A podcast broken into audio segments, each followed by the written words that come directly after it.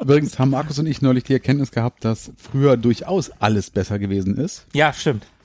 wenn man gleichzeitig sagt, dass ganz, ganz früher nicht alles besser gewesen ist. Ne, erstmal ganz früher. Also früher war alles besser, aber ganz früher. Früher war alles besser als ganz, ganz früher. Aber früher hatte Nee, keinen großen Fernseher und keine Playstation 5. Früher oder ganz früher? Nein, jetzt, oder? Wir sind jetzt im Jetzt. ja, aktuell.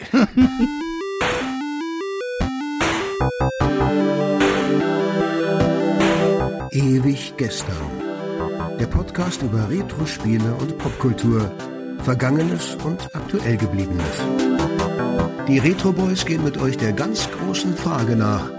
War früher wirklich alles besser?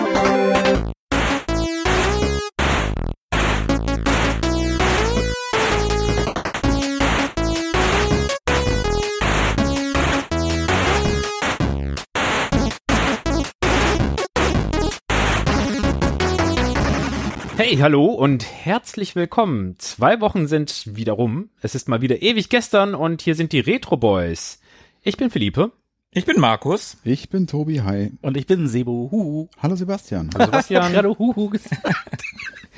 hallo, hallo Tobi. Hallo Sebastian. hallo Markus. Schön, dass wir vier uns hier wieder zusammengefunden haben. Starten wir frisch in die neue Folge. Eine Folge, die ich eingeleitet habe. Das heißt, wir wissen alle, was das bedeutet. Zumindest die, die uns regelmäßig hören, wissen das. Im Herzen hören uns alle regelmäßig zu. Sollten uns alle regelmäßig zuhören. It seems like yesterday. Oh, das hast du sehr schön gesagt, Tobi. Danke. Das bedeutet, wir machen wieder Musik, ne? Genau. Wir vier, jeder hat zwei Tracks dabei. So sieht's aus. Also haben wir achtmal was auf die Ohren. Was Lustiges zum Spielen, Spaß haben und raten. Ja, auf jeden Fall raten. Und ich fange einfach mal an. Ich habe nämlich was Besonderes vor, denn wir haben heute eine besondere Themes-Folge. Es ist nämlich unsere zehnte. Wir haben Jubiläum. Uh, zehn. Yay. Das ist schon ganz schön geil. Das sind schon ganz schön viele Tracks, die hier abgespielt worden Auf sind. jeden Fall. Früher drei. Jetzt seit der letzten, glaube ich, sind wir nur noch mit zwei pro Person, dafür einer mehr. Also vorher neun, jetzt acht. Kommen wir auf jeden Fall auf ein paar Tracks. Wer uns jetzt sagen kann, wie viele genau, der kriegt keinen Preis. Aber 42. vielleicht eine Erwähnung von uns.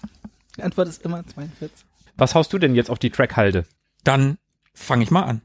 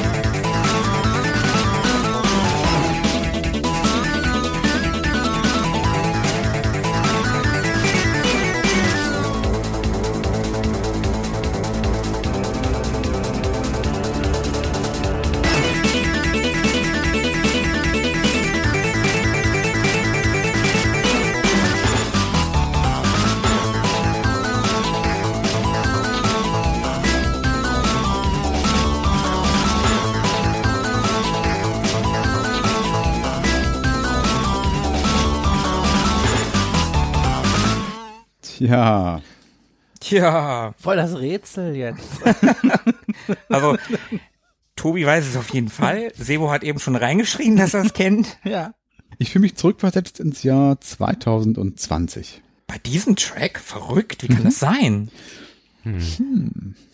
Ich kann mich an nix erinnern aus 2020. All, all diese Eindrücke, die perlen an mir ab wie von einer Lotusblume oder so. Das ist ja auch schon drei Jahre her. Wie eine was, Philippe? Wie von einer Lotusblume. Verrückt. Also, ich hätte jetzt gedacht, ja, das ist irgendwie sowas, was aussieht wie Decent oder System Shock oder Forsaken, so äh, vom, vom Sound her. Aber dann war es so schnell gespielt, das klingt nach einem schnellen Spiel. Ich finde auch, hätte Decent die Musik gehabt, das wäre, wär's ja, glaube ich, wahnsinnig geworden. Wahnsinnig gut. Also du hast recycelt heute. Ich habe recycelt, denn es ist ja unsere zehnte Folge und ich wollte da ein bisschen was Besonderes machen. Ich habe ja in unserer allerersten Folge dieses Spiel schon mal dabei gehabt. Philippe hat den Titel gerade im Prinzip schon gesagt. Es handelt sich natürlich um Lotus 3, The Ultimate Challenge. Und damals hatte ich Space Ninja dabei und heute den Titeltrack. Ja, geil. Viel kann ich dazu ja eigentlich gar nicht sagen, weil ich habe ja schon alles in unserer ersten Folge erzählt. Der Komponist ist Patrick Phelan und für alles weitere hört einfach unsere erste Folge. Das ist ja sehr einfach gemacht. Ja, das habe ich mir sehr, sehr einfach gemacht. Aber damals fiel es mir sehr schwer, mich für Space Ninja und nicht für das Titellied zu entscheiden, weil ich beide so unverschämt gut finde. Und Tobi, du hattest vor, ich weiß nicht, ein paar Folgen, also ein paar Themes-Folgen hattest du den Titeltrack von Lotus 2 dabei. Ja.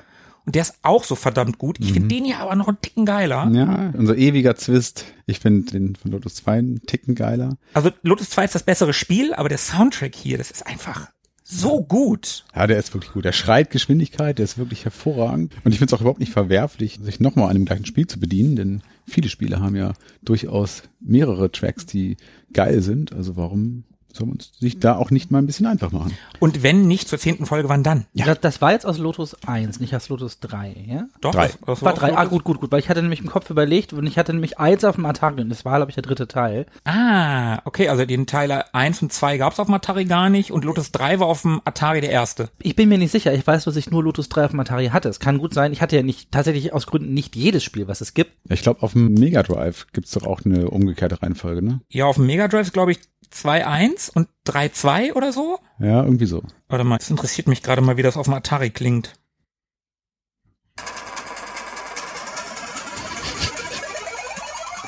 Gleich viel besser. Haben wir da nicht sogar schon mal den Vergleich gemacht und festgestellt, dass beide Versionen cool sind? Nicht, nicht ja, dabei. Wir haben den Vergleich gemacht, aber festgestellt, dass nicht beide Versionen cool sind. Oh, ich mag dieses Hohle, dieses Brrr, Brrr. Ja, das ist was für Liebhaber. Da hatte ich heute auch ein Spiel dabei, wo ich auch dachte, das war super typisch für die Zeit. Aber Okay, stopp, stopp, stopp, stopp, stopp. okay, okay, das ist aber auch echt nicht fair. ich finde das immer noch nice. Der Atari hat wirklich nicht die besten Soundqualitäten, die man haben kann an Systemen. Okay, genug auf Sebus Leib- und Magensystem rumgebasht. Ich habe meinen ersten Track abgeliefert und liebe das Stück. Ist einfach nur geil. Da möchte ich fortsetzen, weil ich finde, das passt geschwindigkeitsmäßig auch ganz gut rein. Und mehr sage ich dazu erstmal noch nicht, erst hinterher. Ich bin sehr gespannt. So, dann wollen wir mal. Welcome to the fantasy zone. Get ready.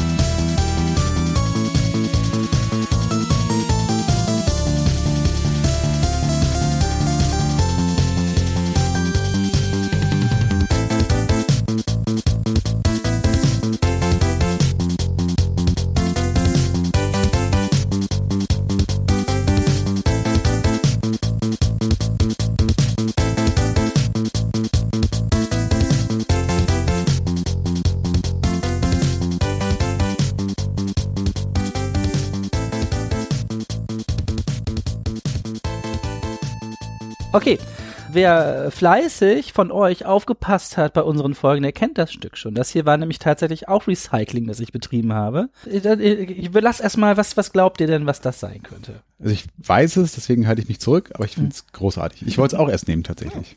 Ich weiß es erst nach einer Andeutung von Tobi. Ich habe es nämlich mit Space Harrier verwechselt. Kann man auch verwechseln, finde ich. Dann ist Philippe dran. Mein Name ist Hase. Ich weiß von nichts. Und das war nämlich auch der Titeltrack von Space Harrier. Also doch. ja, das ist das Main-Theme von Space Harrier. Ha! Kann man, kann man verwechseln. Sag ich doch. Ich habe es echt mit Outrun verwechselt. Ja, sag ich doch, das Outrun ist Space Harrier. Hat tatsächlich schlechtere Musik. Also ist Nein. auch nicht doch, schlecht. Nein, ja. Outrun ja, nicht. gut, okay, okay. Von mir aus. Also ich habe mich heute durch nicht, den sag, gesamten sag nicht so gute Musik. Ich habe mich heute durch den gesamten Outrun-Soundtrack ge- durchgehört, weil ich dachte, ach Mensch, vielleicht nehme ich einfach zwei Sachen vom gleichen. Aber A klingt es doch recht ähnlich und B finde ich Space Harrier noch einen Tick geiler. Als du mich eben angeguckt hast zum allerersten Mal, ich habe so eine ich Bewegung habe dich gemacht. vorher schon mal so angeguckt. eine Schussbewegung. ja, das du- stimmt, hast du. Und, Und da war ich auch noch bei Space Harrier. Und dann bin ich zu Outrun drüber geschwenkt. ich habe auch von vornherein Space Harrier gedacht. Und dann kommst du mit deiner Autofahrbewegung. Ja, das sollte den Space Harrier äh, Ja, darstellen. ja. Und darum habe ich ja auch gesagt. Und ich sag noch, ich sag noch, ich habe Bock auf Schach. Aber das habe ich nicht verstanden. Der Boden da er hat doch so ein, so wow, ja, da wäre ich auch nicht. Ich habe auch gedacht, was Ah, redet der jetzt von okay. Schach und Dame? Was stimmt mit Markus nicht? Bisschen schade, jetzt haben wir ja gar nicht richtig geraten. Mal also gucken wir dann immer noch, in welche Richtung geht das, wie klingt das Lied, an was erinnert mich das? Tatsächlich finde ich, dass es eigentlich sehr gut zu einem Autorennspiel gepasst hätte. Ist ordentlich Geschwindigkeit drin. Mhm. Ich würde es jetzt nicht sofort zu einem Spiel wie Space Harrier verorten, wenn ich es jetzt nicht inzwischen wüsste. Vielleicht sage ich noch mal kurz ein bisschen was dazu. Also, das ist von Hiroshi Kawaguchi. Der war unfassbar umtriebig. Der hat, wie gerade schon angedeutet, auch den Outrun-Soundtrack gemacht. Der ist seit 1984 am Start und ist immer noch aktiv. Zuletzt mit Sonic Frontiers. Vielleicht, wer weiß nicht, ob man da enden möchte. Aber Krass. Das ist ja wirklich ganz neu. das ist hochaktuell, ja. Also dazwischen waren vier Jahre Pause, aber vorher war 2018 auch vier Sachen, bei denen er mitgewirkt hat. Unter anderem auch bei Bayonetta. Ich hatte mich nämlich schon gewundert, weil auf dem Bayonetta-Soundtrack finden sich auch Remakes von seinen Stücken. Also da gibt's auch von dem Space Harrier-Theme zum Beispiel eine Bayonetta-Variante. Ach, witzig. War ich ganz überrascht. Ich habe da ein bisschen gegraben und Afterburner, Climax, Outrun, Neuauflagen, äh, Virtua Fighter, Wave Runner, Star Wars Arcade, Super Monaco Hot Rod, Dynamite Dux, Power Drift. Power Drift hatte ich auch tatsächlich erst in der engeren Auswahl, vor allem, weil ich das Power Drift als, als Kind immer total faszinierend fand. Das hatte so eine coole Werbeanzeige, da haben die so einen kleinen Autos gerissen, hat alle riesige Köpfe. Das hat mir total gefallen. Aber hier ist es aus Space Harrier. Und passend, ihr habt ja schon gesagt, Geschwindigkeit. Bei Space Harrier spielt man so einen Typen mit einer roten Jacke und blonden Haaren und der hat so eine Art, es ist gleichzeitig eine Rakete und ein Geschütz. Das hat er sich so, legt so locker den Arm darum, damit kann er durch die Gegend fliegen und ballert. Und das ist eins der, naja, nicht eins der ersten, aber ich glaube schon mit der beeindruckendsten Pseudo-3D-Spiele. Du fliegst quasi in die Landschaft rein. Du siehst das Ganze von hinten und kannst die Figur über den Bildschirm bewegen, weichst dabei entgegenkommenden Obstacles, wie sagt man, Hindernissen aus und ballerst Horden von Gegnern weg und oft auch aus Gründen riesige Drachen. Und was ich total cool fand, war die Inspiration für das Spiel. Also das ist natürlich von Yu Suzuki, den wir alle kennen von Shenmue, der nämlich angibt, seine Inspiration für das Game Design wären äh, die unendliche Geschichte gewesen, was wir dann mit dem äh, Steinbeißer auch haben. Und die verdammt coole Anime-Serie Space Adventure Cobra, was mir passt, weil ich mir gerade den Film dazu aus den USA abkommen lassen. Und das ist auch so ein Typ mit einer Knarre und einer roten Jacke. Das passt also ganz gut damit rein. Genau. cool. Und äh, war damals in der Arcade wohl ziemlich cool, wenn man die Deluxe-Variante gekauft hat. Dann konnte man das nämlich so mit dem Körper steuern. Also du hast dann wie auf so einer Art, so, so einen Gyrositz gehabt, womit du den, den Space Harrier gesteuert hast. Okay. Abgefahren. Ja, ich habe es natürlich nur bei mir zu Hause auf dem Atari ST gespielt. Da war nicht viel mit drin mit Gyrosteuerung. Wir da wissen, ich nur wie so das einen- ausgegangen ist. so einen roten Knüppel. Und- Aber das habe ich tatsächlich sehr, sehr gerne gespielt. Genau. Und wer nämlich aufgepasst hat, vielleicht auch einer von den Zuhörern, das hatte ich schon mal in einer Quizfolge mit dabei. Ich glaube, in dem allerersten Quiz, was wir gemacht haben, hatte ich das auch schon als Ratesong mit dabei. Ja, ja, stimmt, hattest du. Cool. Ja, witzig. Ist ja so ein Mega-Klassiker. Ich habe das nie so richtig gespielt, aber ich mag das irgendwie. Das sieht geil aus und ich mag die Mucke. Das hat sowas, aber gespielt habe ich es nie so richtig. Ich mochte das sehr. Also ich habe das wirklich oft gespielt. Ich war natürlich als Kind überhaupt nicht gut. Vielleicht bin ich mal bis zum dritten Level gekommen, wenn es hochkam oder so. Du verstehst halt sofort, was du machen musst. Aber ist es, ist es schwer? Ist ja ein Ja. Arcade-Port? Also ja, ist das sehr ist schwer? ultra schwer gewesen. Ja, ja, ich habe das, hab das als nicht so schwer in Erinnerung. Das war eines der wenigen Originalspiele, die ich auf dem Amiga hatte. Tobi, wir haben dann neulich irgendwann mal drüber gesprochen. In der letzten Sprechstunde, glaube ich. Ja, genau. Ich habe das irgendwann, ich glaube, bei uns in der Stadt hier in Hannover bei Horten damals noch gekauft. Irgendwie in so einem Grabbelregal, also nicht wirklich in so einer Kiste, sondern das stand im Regal für 20 Mark oder so. Und dann habe ich mir das halt mitgenommen, weil Sega und ich ja Sega-Kind bin. Und ich habe das demnach halt auch viel gespielt oder vergleichsweise viel. Aber das war schon echt schwer. Oder ich war halt einfach wirklich scheiße in dem Spiel. Also ich muss sagen, ich war früher scheiße. Ich habe das gemerkt. Also ganz viele Sachen, wo ich früher große Schwierigkeiten hatte, gehen mir heute leicht von der Hand. Andere Sachen überhaupt nicht mehr, wo man sich so richtig verbeißen musste. Das hat man als Kind ja eher noch gemacht. Da würde ich heute nach dem dritten, vierten Mal sagen, ah, nee, dann halt nicht. Aber das kann man heute immer noch ganz prima spielen, denn in den aktuellen und nicht mehr ganz so aktuellen Yakuza-Spielen gibt's immer Arcades. Und da Hm, kann man stimmt. diverse ältere Spiele spielen. Ich glaube, Space Harrier ist quasi, also Hang On oder Space Harrier sind immer mit dabei. Ansonsten ist es auch schon im ersten Shenmue mit dabei gewesen. Da könnte man auch noch darauf zugreifen. Genau, fand ich immer schön, äh, dass es da tatsächlich Arcades gibt, mit halt auch alten Sega-Spielen, die man spielen kann. Fandest du denn das Stück früher auch schon cool? Also ist dir das irgendwie so im Ohr geblieben? Nee. Das muss ich sagen, ich glaube, ich kenne ja nur die Atari-Variante, vielleicht war die Wollen auch wir die mal nicht, anspielen? vielleicht war die auch nicht so, oder ganz anders, oder gar nicht vorhanden. Ich weiß es nicht mehr. Ich weiß nur, dass meine Tochter das sehr mochte. Das war eins der Stücke, mh, ich habe vor zwei Jahren oder so, gab es mal so auf so einem, so einem Discord-Server, ich bin so ein Musikding, da musstest du jeden Tag, 30, da gab es eine Challenge, 30 Tage lang, immer ein Stück zu einem bestimmten Thema raussuchen. Und irgendwo hatte ich Space Harrier mit dabei. Und da hatte ich so eine Playlist bei mir im Auto und Greta war riesen Space Harrier Fan. Die wollte das immer hören, wenn wir auf der Autobahn waren. Und dann sind wir zu Space Harrier durch die Gegend Ja, geflogen. ist doch geil, sehr gefällig auf jeden Fall. Man muss ja auch bedenken, das Ding ist von 1985. Das ist halt richtig alt. 85 kam gerade der erste Amiga auf den Markt. Und da klangen halt Arcade-Spiele schon lange in so einer Qualität.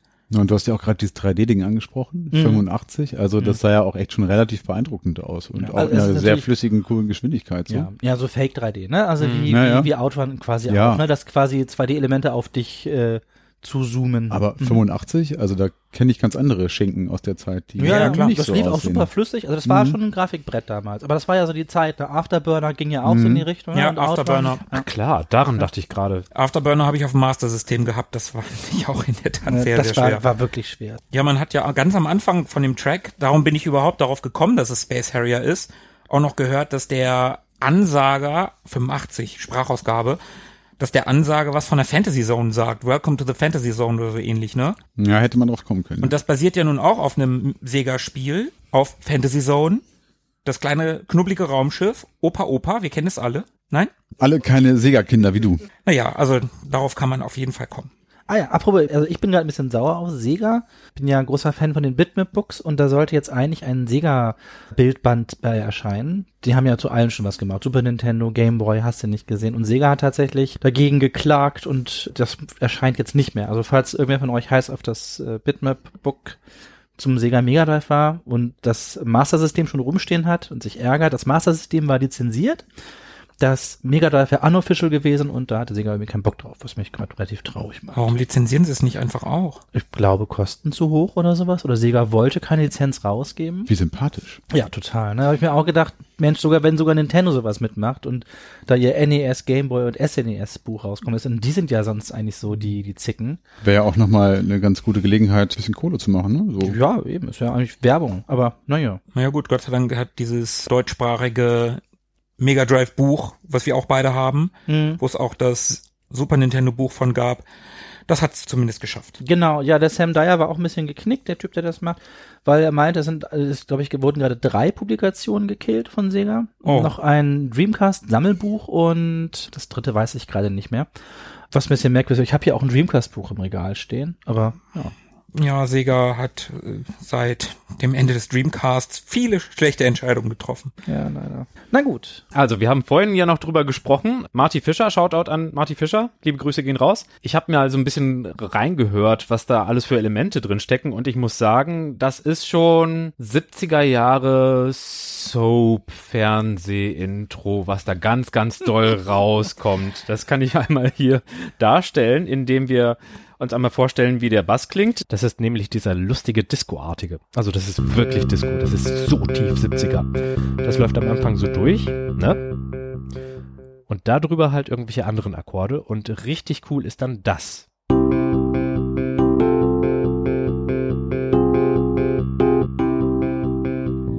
Dieser Schmalz- und Schmachtakkord.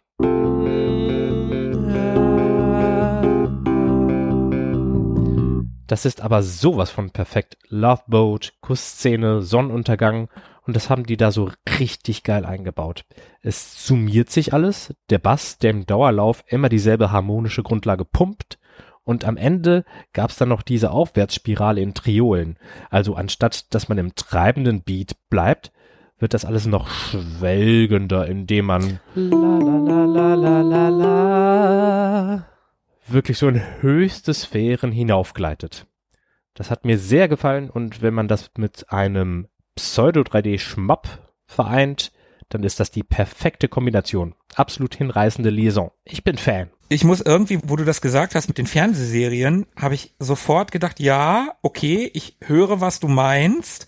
Und irgendwie musste ich an sowohl Wer ist hier der Boss denken, als auch irgendwie an Mr. Belvedere, wenn das noch irgendwer kennt. Mhm. Der Haushälter. Man sagt Ja, ja, vom genau. Namen was, aber Ja, ja. Ja, auf so, Tobis so Verlass. ein halbglatziger Typ, so, ne? Nö, der hatte keine Halbglatze. Hatte der nicht an der Seite Haare und oben keine? Ich weiß, dass er einen Vollbart hatte, glaube ich. Der hatte nur einen Schnubi. Oder einen Schnubi? Ich bin mir sehr sicher, dass der einen Schnubi hatte. Ja, wie auch immer. Er war zumindest bärtig. Auf Bärtig können wir uns einigen.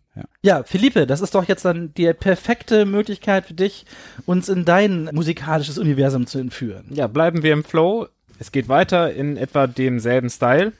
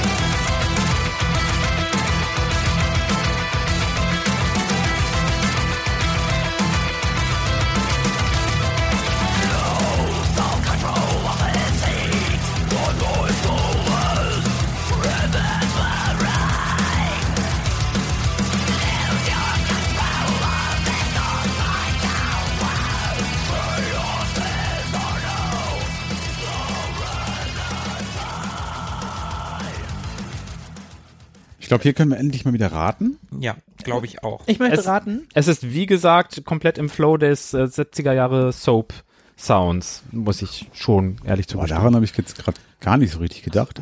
Also ich fand es schrecklich, ehrlich gesagt. Nein, der Klagesang war super. nee, ja, nee, war nicht so meins, aber es klang für mich sehr japanisch und sehr kitschig. In welcher Welt klingt das japanisch? In der Welt, wo man, ich sag gleich warum. Überhaupt keine Hinweise auf irgendwie Genre-Referenzen gefunden. Keine Ahnung. Woher auch, ne? Es ist halt, es ist ein Rocksong. Philippe muss halt wieder mit was total Modernem kommen. Ich schließe den C64 und den SID-Chip mal aus. Ja.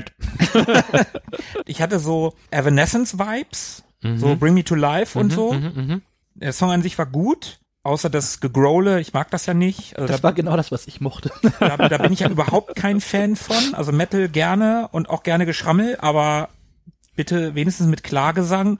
Ich habe aber keine Ahnung.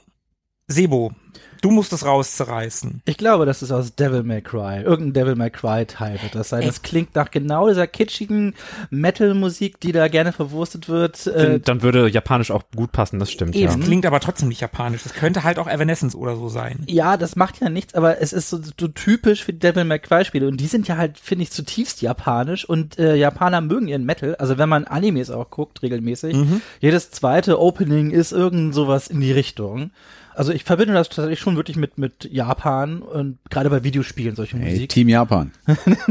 ist so. Aber Sebo, du hast ja eben gerade, während Philippe das angespielt hat, schon mal Capcom in den Raum geworfen. Genau, das ist Devil May Cry. Genau, und da musste ich dann tatsächlich auch an Devil May Cry denken. Ich habe nie einen Teil gespielt, aber so Metal würde natürlich zu Devil May Cry super passen. Ja, da sind ja auch oft Gitarren im Spiel. Vor allem auch im Spiel, im Spiel. Ich wollte es gerade äh, sagen, aber du hast ja, also das war meine Vermutung. Davor hatte ich gedacht, irgendwas von Square Enix. Aber da fällt mir nur dieses ganz neue, war das so ein Final Fantasy Spin-off, was da gerade rauskam? Aber da könnte ich es nicht genau verorten, aber dem würde ich auch sowas zutrauen. Also ich, ich- wenn ich raten würde, also ich würde sagen, das passt halt thematisch zu Devil May Cry. Aber da Philippe noch nicht gesagt hat, das ist natürlich richtig, liege ich da wohl falsch. Devil May Cry ist schon eine Brücke geschlagen zu dem, was es eigentlich ist. Vielleicht hat es jemand schon mal gehört, auch wenn es seit gerade mal ein paar Monaten auf dem Markt ist. Metal Hellsinger. Ah, okay. Ja gut, Ja. aber da, da passt das natürlich dann noch. Aber das ist ja gar Genau. nicht japanisch dann. Nee, Das ist Finnisch, absolut. oder? Ähm, also Funcom ist eine norwegische Firma, aber die Entwickler sind The Outsiders, Schweden. Und die, die vom Sounddesign äh, beauftragt wurden, Two Feathers, das müssten, glaube ich, auch Schweden sein. Ha. Die haben eine lange Geschichte, äh, was heißt eine lange Geschichte, eine, eine breit gefächerte Geschichte an Auftragsarbeiten, was Musik anbelangt, vor allem Metal und vor allem eben im Game-Bereich. Hach, habe ich schon Hach gesagt? Ja, warum? Hier von wegen. Team Japan. Aber du hast doch Ach so, ja, aber Schweden das gesagt. klang so, als ob du die ganze Zeit recht gehabt hast, aber du hast ja was ganz anderes Ich habe aber gesagt, es ist nicht japanisch. Wow. Ja, du hast- das, Ihr seid euch so sicher gewesen.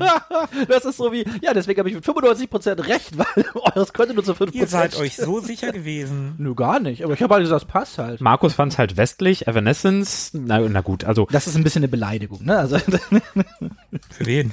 Für jeden. Evanescence Nein. ist das so ganz schlimm kitschig.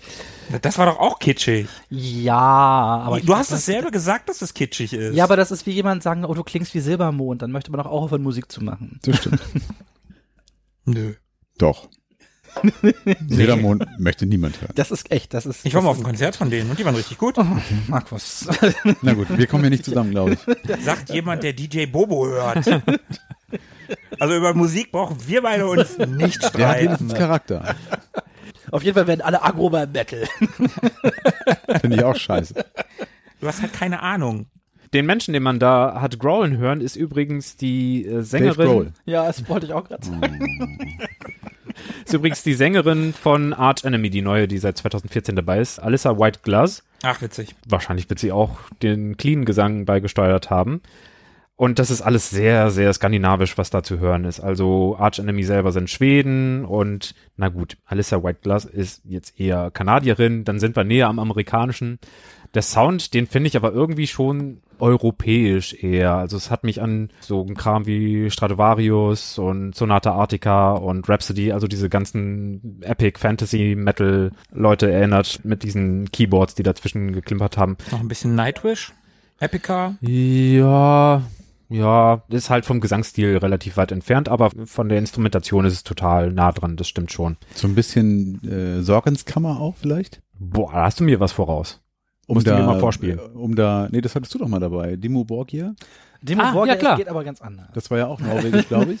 Aber, aber jetzt, wo hier so die Skandinaven plötzlich im Spiel sind, musste ich daran gerade denken. Hatte ich nicht Sorgenskammer dabei? Das war doch von Agony. Ich, ich war Stimmt, es das halt waren nicht. die Typen, die Agony gecovert hatten. Ja, Ge gecovert ist gut geklaut. Er hat das seine eigene Komposition ausgegeben. ja, Dimo Borgia wäre vielleicht noch ein bisschen dunkler, Black Metal, die, die wären halt näher dran an Ich dem habe keine brennenden Spielinhalt. Kirchen im Hintergrund gehört. Dieses leise Knistern, das war nicht Vinyl, das, das war das Kreuz, das umgedrehte. Ja, vom Spielprinzip her haben wir, das war der Pitch, den der Creative Director und die Produzentin hatten, als es darum ging, wo- worum geht's denn in dem Spiel? Wie, wie wollen wir das pitchen? Stellt euch vor, wir spielen Doom Eternal, aber es soll ein Rhythmusspiel sein. Also bei Doom Eternal wird man ja schon vom Soundtrack getrieben, aber es ist egal, ob man irgendwie zum Soundtrack spielt oder nicht. Und bei Metal Hellsinger ist es eben so, dass man, wenn man im Takt bleibt und die als dem Dämon in der Hölle so durch die Sphären hindurch wandernd, dort die Gegner im Takt erschießt, dass das eben einfach Boni gibt. Und es wurde alles darauf abgestimmt, dass man im Takt der Musik immer bleibt. Also je nachdem, wie gut man im Flow ist, werden verschiedene Spuren der Tracks immer weiter aufgeschichtet, bis es dann eben so zu einem vollen äh, Sound kommt, so so Wa- Wall of Sound, die einen so richtig pusht und einem die Nackenhaare aufstellt, je nachdem, ob vor Vergnügen wie bei Sebo und mir oder vor Abscheu wie bei Tobi. Und im Spiel hat man e- dann eben so Combo-Meter oder verschiedene Durchschlagskräfte, die dadurch eben auch weiter hochgetrieben werden durch dieses im Takt bleiben und auch die Waffensounds wurden drauf abgestimmt. Also wenn man da die Shotgun durchlädt, dann ist das im Viervierteltakt und zwar zur Musik. Also bum, tschakka, bum, tschakka, bum, tschakka. Das ist alles möglich, dass man da wirklich komplett im Rhythmus bleibt. Und das Spiel ist relativ linear, aber da haben wir auch so einen Hauch Retro-Gefühl mit drin. Auch wenn das Spiel aus dem Jahr 2022 ist, ist der Gedanke nicht das Ganze wie heutzutage modern und en vogue auf Spotify als einzelne Single rauszubringen, sondern das Spiel soll ein Metal-Album sein, was man von vorne bis hinten durchspielt. Und daher auch so ein bisschen das lineare Gefühl mit ein paar Artisten, die schon erwähnenswert sind. Also Serge Tankian von System of a Down, der ist halt auch mit dabei oder der Sänger von Lamb of God oder Dennis Blixen, der auch bei The Refused mitgesungen hat und von Trivium der Sänger. Also schon große Namen im Bereich Heavy Metal, Metalcore, Alternative Metal. Jo. Und das ist Metal Hellsinger. Das Stück, das wir gerade gehört haben, nennt sich Stygia. Klingt auf jeden Fall innovativ. Soll ein richtig, richtig gutes Spiel sein. Also ich hatte das nur auf der E3-Ankündigung mitbekommen und dann ein paar Metalheads bei mir auf dem Discord fanden das natürlich super spannend. Und ich habe jetzt so mitbekommen, dass das richtig, richtig gut ankam. Also kommt, glaube ich, extrem gut weg. Soll ein sehr rundes Spiel geworden sein.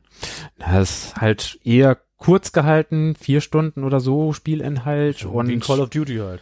so ein bisschen ja spartanisch von vom von der Ausgestaltung her. Es sieht alles eben nach Hölle aus. Am Anfang ist die zugefroren, das ist eine Schneelandschaft und nach und nach wird's immer heißer, aber es ist alles schon sehr ausgedörrt, trocken, steinig, karg, felsig.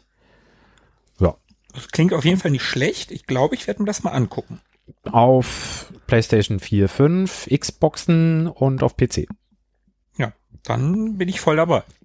Nice. Ob bei, bei Tobi auch die Hölle zugefroren ist, das werden wir, glaube ich, gleich rausfinden. Oh, unsere, unser Überleitungschamp heute. Ja, heute bin ich im Flow. Tobi, erlöse uns von dem Metal-Gesang geklang. Ja, ich werde die Hölle auf jeden Fall wieder auftauen mit warmen Klängen und die hören sich so an.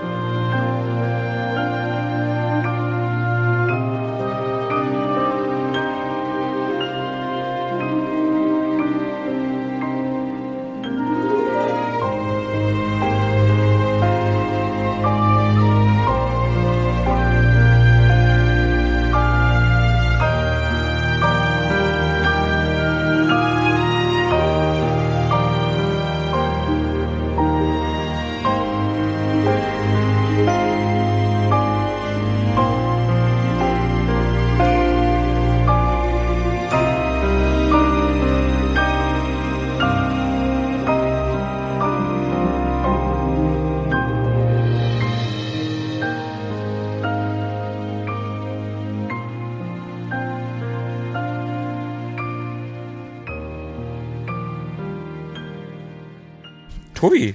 Ja. Was ist da los? Also, das war kein Chiptune, das klang ultramodern Mhm. und wenn ich nicht wüsste, dass du weder Metal und du magst ja auch keine Animes, Das ändern wir noch. nein, wirst du nicht, versuche ich seit Jahren, würde ich ja hundertprozentig sagen, ne, sagen wir für 90-prozentig sagen, dass das aus einem Ghibli-Film ist. Das erinnert mich so krass an Chihiros Reise ins Zauberland. Okay. Ist es also, nicht? Ist es nicht? Natürlich nicht. Wir machen hier Videogame-Soundchecks, aber auch davon ab, ist es das nicht? Aber es erinnert mich so krass daran. Und du spielst ja auch keine JRPGs? Gut, da kann natürlich auch irgendwas sein, was du einfach nur gehört hast, was dir gefallen hat. Ich fand es auf jeden Fall sehr gut.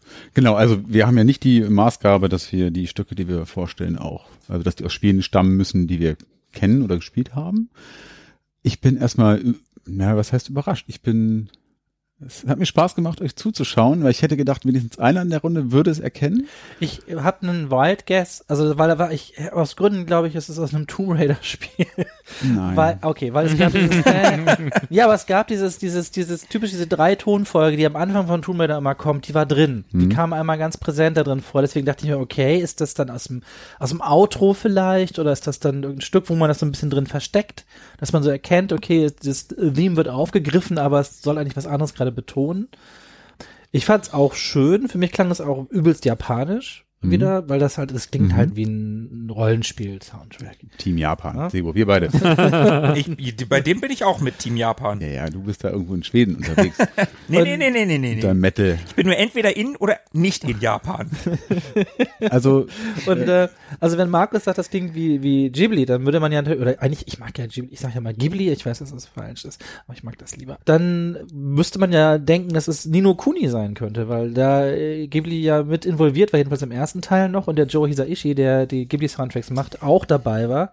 Aber ist es nicht. Also die habe ich beide gespielt und da kommt es nicht drin vor. Ist es nicht. Also Japan sind wir schon mal in der richtigen Region unterwegs und vielleicht kann ich noch dazu sagen, es ist tatsächlich offiziell Retro. Oder Okay. wird es auf irgendeiner CD-Version sein? Sowas wie. Noch nicht lange, aber es ist Retro. Ach so, dann ist es nicht Luna Silver Das Star müssen Story wir auflösen, also für unsere, für unsere eiserne ewig gestern Regel. Also alles, was älter als 20 Jahre ist, ist für uns Retro und da fällt es rein. Älter als 20 Jahre. Ist das Luna Silverstar Story? Nein. Ah, okay. Weil das hatte auch einen CD-Soundtrack. Philippe, hast du noch eine Idee? Nee, keine konkrete. Okay. Also ich bin schon mal froh, dass ich mit dem Gefühl, dass es eine JRPG Zwischensequenz-Geschichte sein könnte, dass, dass ich da nicht so weit entfernt von sein muss. Ist es denn ein JRPG? Ja, das ist jetzt, glaube ich, von jedem von euch einmal gefallen und tatsächlich, es ist ein JRPG aus dem Jahr 2002. Oh, dann ist es ja viel zu neu für Luna. 20 Jahre ist für mich aus Gründen immer so Anfang der 90er. Ja, ja, ja, ich weiß, was du meinst. Ja, Wow, ich vergesse- Matrix war ja auch erst so vor sechs, sieben Jahren im Kino, ja, ne? das ist immer so schlimm, wenn ich vergesse, wie alt ich eigentlich bin. Jetzt werden wir wehmütig. äh, heftig. Ach Gott, Anfang, Anfang 2000 sagst du. Haben wir einen Final Fantasy Teil? Nein. Das klingt auch nicht Final Fantasy. Ist das für Grandia ist es glaube ich zu slow. Das Stück heißt Dearly Beloved. Das Studio, das das Spiel entwickelt hat, ist Square. Das ist aber nicht aus Xenogears, oder? Nein. Das, wär, das war das nächste, was ich sagen Das wollte. hätte mich nämlich auch total geärgert, weil das, das, das hätte ich kennen müssen. Da hätte ich mich dann geschämt. Also es ist Square, nicht Square Enix. Ja. Das wäre ein Jahr später gewesen. Ein Jahr später, genau, war die Fusion. Und Square hat in diesem Spiel zusammengearbeitet mit einem sehr, sehr bekannten weiteren Konzern. Aber dann ist, ist, das Ach, ja, Dragon okay, ja. Mhm, mhm. Dragon Quest? Ist das Nein. das? Das Haus bis Maus. Ach. Ja. Ja. Wir haben es neulich noch kurz in unserem Jahresrückblick erwähnt, denn das Spiel hatte im letzten Jahr Jubiläum und ist 20 Jahre alt geworden. Und zwar geht es um Kingdom Hearts. Kingdom Hearts ist 20 Jahre alt? Ja. Oh, hättest du mal den Titeltrack vom dritten Teil genommen? Ja, so geil. Der lief bei mir immer über die Auflage. Das ist so ein Dubstep-Ding, das Ja. total geil ist.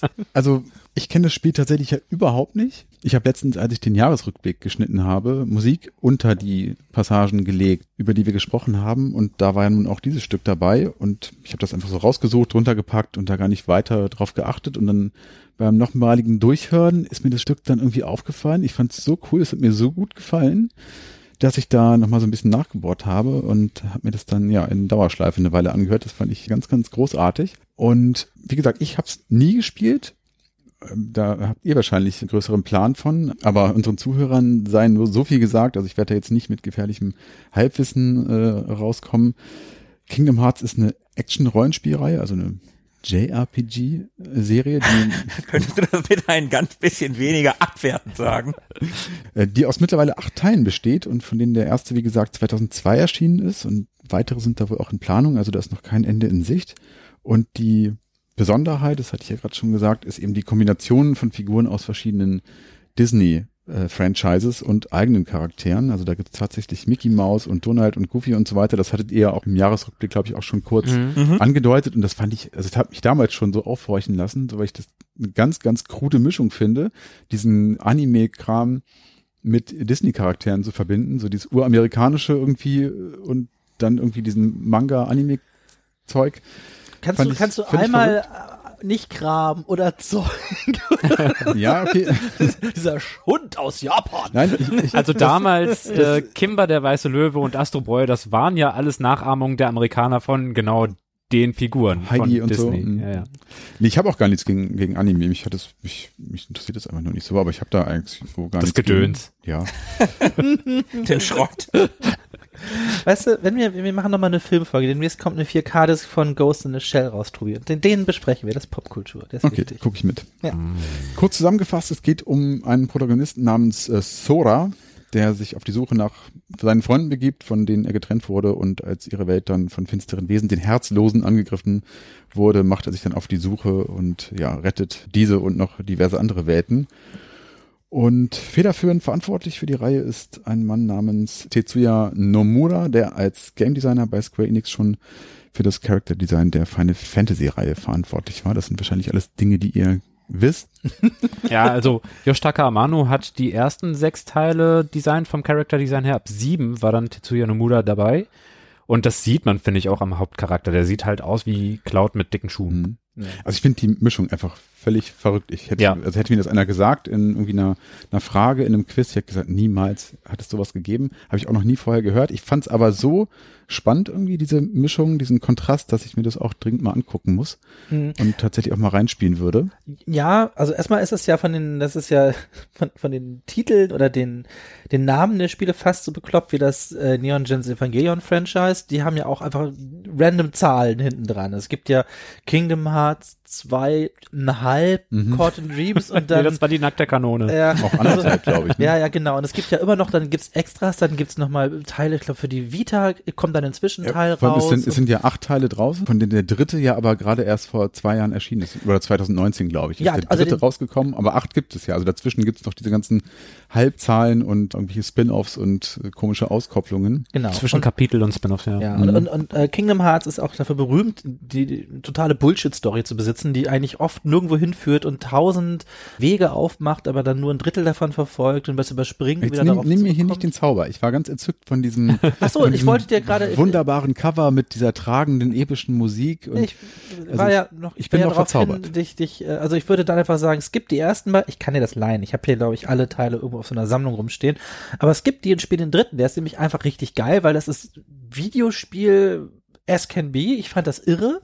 Hm. Ich hatte vorher keinen der Teile gespielt, also keine Ahnung, was da wo anknüpft, wer mit wem irgendwie verwandt ist oder bekannt ist oder worum es eigentlich geht. Und fand das aber mega, mega, mega gut. ja. Und ich habe da mal einen Podcast zu gemacht, tatsächlich damals mit äh, den Runaways. Mhm. Habe ich drei Stunden lang über Kingdom Hearts geredet. Das wollen wir jetzt nicht machen. Ja, ich wollte also einmal nur den, den Plug machen, dann freuen die sich und sie sagen, wenn, dann fang mit dem dritten Teil an, der ist super geil. Ich werde mir das auf jeden Fall angucken. Also dafür fand ich den Kontrast einfach zu spannend, als dass ich das jetzt irgendwie liegen lassen könnte. Aber ich würde gerne noch ein paar Sachen zum Stück selber sagen. Also das wurde komponiert von einer Dame, die heißt Yoko Shimomura und die ist 1967 geboren. Und Die hat dieses Stück komponiert und das ist seit 2002 tatsächlich auch in ganz vielen verschiedenen Iterationen das Titellied. Also das wird oder wurde in jedem Teil neu von ihr interpretiert und angepasst an Handlungen, an den Vibe dieses entsprechenden Teils.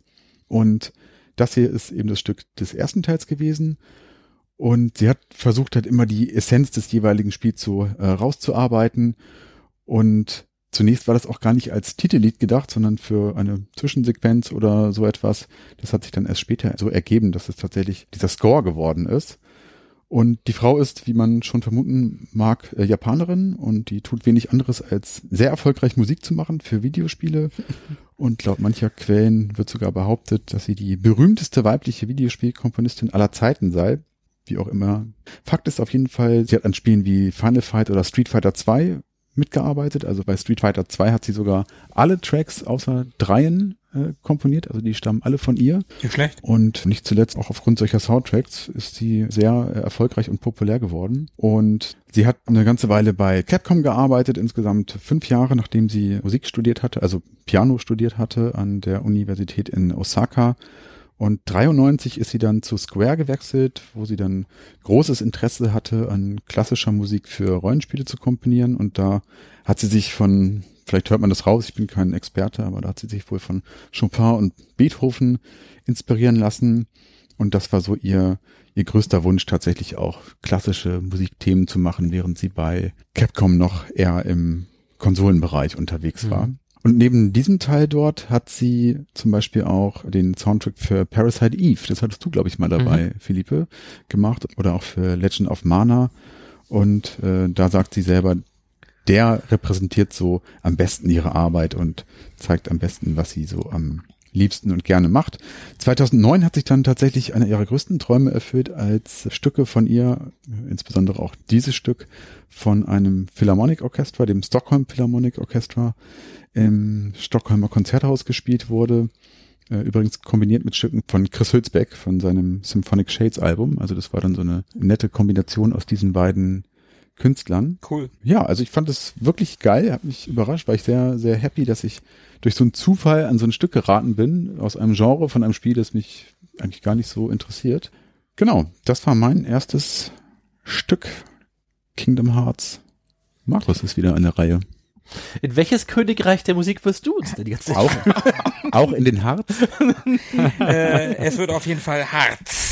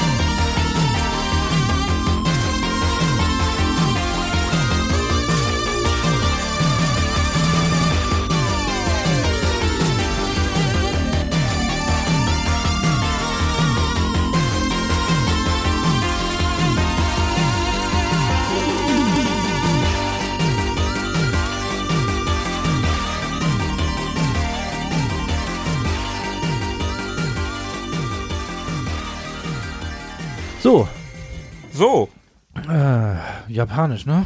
Nee. Also doch, vielleicht, wer weiß das schon. Vielleicht auch Schwedisch oder. Also nicht zwingend japanisch.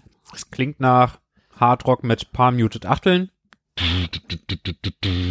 Also diese typischen Gitarren, die so ein bisschen die Tabolen Gedächtnis Achteln also sind. bitte. Nein, Quatsch, Blödsinn. Aber das, das ist das Einzige, was er konnte. Das meine Okay. ich damit. Okay. Und dann eben so eine, so eine hohe Melodie mit viel Delay. Das ist, das ist schon Hard Rock. Und zwar ein bisschen amerikanischer Machart, Mhm. aber die Japaner, die machen sowas gerne auch nach. Mhm. Und zwar sehr profizient. Ganz am Anfang dachte ich, das ist ein SNK-Spiel. Da war so ein Sample drin. Ich habe mich heute auch durch den Metal Slug Soundtrack gehört, weil ich überlegt hatte, ob ich davon was nehme. Aber den mag ich leider gar nicht so besonders. Ich finde den leider auch gar nicht so gut. Ja, also der ist schon eigen und ich finde, der steht auch für das Spiel. Und beim Spiel passt der auch Ja, toll, ja. aber der ist nichts, was ich so davon ab. Ja. Aber da hatte ich das Gefühl, dass da war so, so ein, so ein Sample-Stück drin, was so ein bisschen so klang wie diese SNK-Sample-Bibliothek, aber deswegen hätte ich getippt auf Japanisch. Und für mich klingt es eigentlich auch wieder äh, schon wie Musik für einen Shooter. Aber kann natürlich bei dir auch sein, dass es wieder ein Charakterauswahlbildschirm aus dem Prügelspiel ist. Ja, da habe ich tatsächlich auch dran gedacht. Versuche mich ja gerne über Systeme zu nähern, aber da bin ich auch schon oft auf die Schnauze gefallen. Ich hätte jetzt gesagt Mega Drive irgendwie, das klingt so ein bisschen metallern, also das hört man schon so ein bisschen raus. Das Nicht schlecht, nicht schlecht. Die Gitarren- zehn Folgen, die zehn Folgen Themes, die Ja, hinterlassen die ihre Spuren. sensibilisieren natürlich auch so ein bisschen. Also das klingt nach Mega Drive und ich habe tatsächlich so vor dem geistigen Auge, das habe ich auch schon mal gesagt, glaube ich, bei einem Stück von dir, dass ich an so ja so Kämpfergestalten gedacht habe. Auch könnte zu so einem Prügelspiel passen, irgendwie so amerikanische Typen, die da so stehen im Hintergrund, Hochhäuser, irgendwie sowas. Also Prügelspiel, Brawler könnte ich mir vorstellen, kann mir aber auch, wie Sebo gesagt hat, gut einen Schmapp vorstellen. Weil ich so ein Kämpfer bin. Äh, nein. Nee, Sebo und ich haben ja schon mal festgestellt, dass wir sofort verprügelt würden, wenn wir auf den Straßen des Zorns unterwegs wären. Ja. Die ja, Straßen vielleicht. des Zorns. Da zieht es mich des Öfteren hin. Also da Markus es vorgespielt hat, ist es entweder ein Schmapp oder ein Brawler. Ein Schmaler. O oder ein Rennspiel auf dem Amiga. Also da wir schon Mega Drive festgestellt haben und ja, es ist auch ein Schmapp. Ja, dann ist es bestimmt irgendein, es klingt nicht nach Thunder Force. Oh, no, oh, vielleicht ja doch. vielleicht recycle ich auch zum zweiten Mal. Dann ist es bestimmt Thunder Force 4 oder Ja, es ist Thunder Force 4. Natürlich. Ich recycle einfach zum zweiten Mal. Dieses Mal mit dem Schlusstrack aus dem Spiel Stand Up Against Myself. Stuff Roll. Ach, Stuff Roll. Ja. Die Stabrolle. Das, und wie beim letzten Mal, also wer jetzt noch ein bisschen was zu den Komponisten Toshiharu Yamanishi und Takeshi Yoshida wissen möchte, hört einfach unsere allererste Themes-Folge. Und wer mehr zu Thunder Force 4 wissen möchte, der hört einfach unsere fünfte Drei-Lieblinge-Folge. Das war Folge 34. Da habe ich das Spiel nämlich als Liebling mitgebracht. Und ja, zehn Folgen Themes. Natürlich recycle ich nochmal. Sie hören eine Dauerwerbesendung.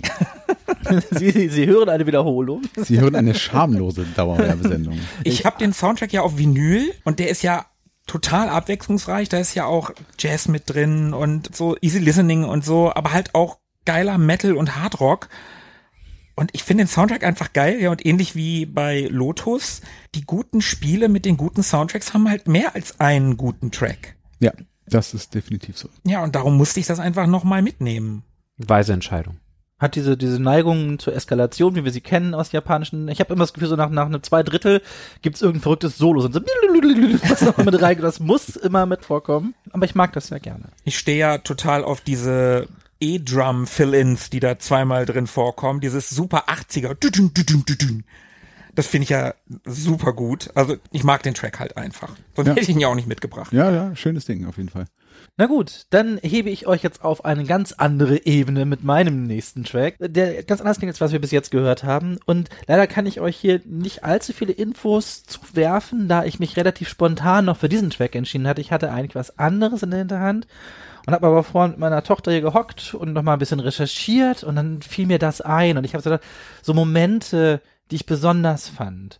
Und ich hoffe, ihr knirscht jetzt nicht mit den Zähnen, wie das klingt. Ich finde das schon schön, aber ich muss auch sagen, im Spiel selber wirkt es etwas weniger schrill. Ach so. Also, Ich freu wollte mich gerade jetzt sa schon. ich wollte gerade sagen, ich habe nichts gegen mongolischen Obertongesang. nein, es kommt gar kein Gesang drin vor, aber vielleicht kommt euch das Stück ja bekannt vor. Ach,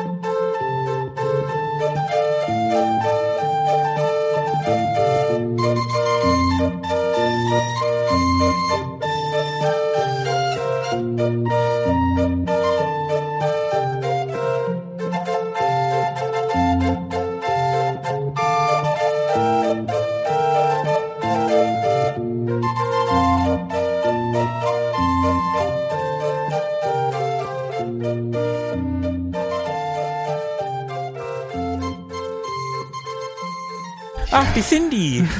Klingt, als wäre die Cindy mit der Leierorgel unterwegs. Ja, nach was klingt denn das?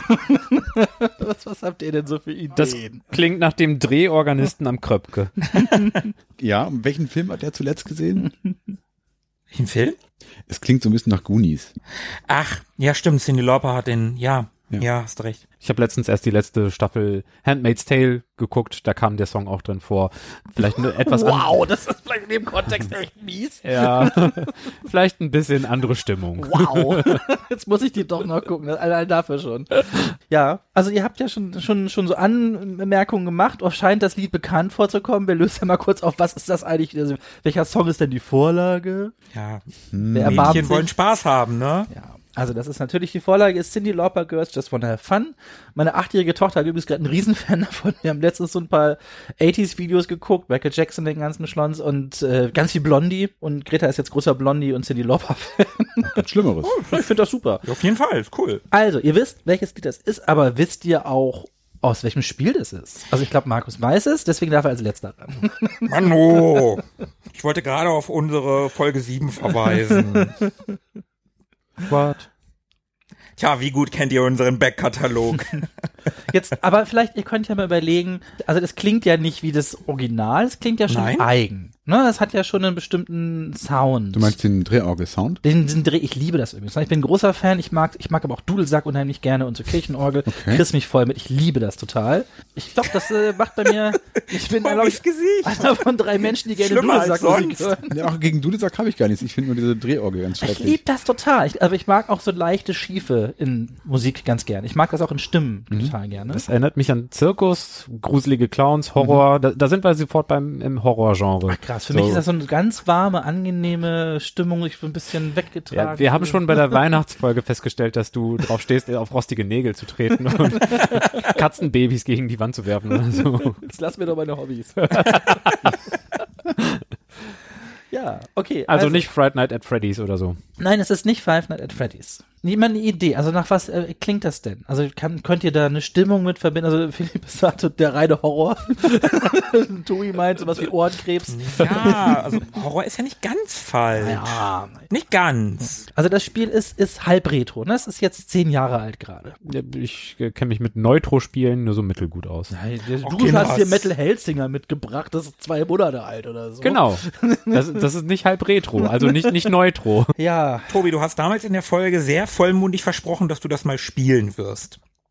Vielleicht tue ich ja nochmal. bevor wir das Ganze hier in die Unendlichkeit ziehen, Du meinst in die Wolken?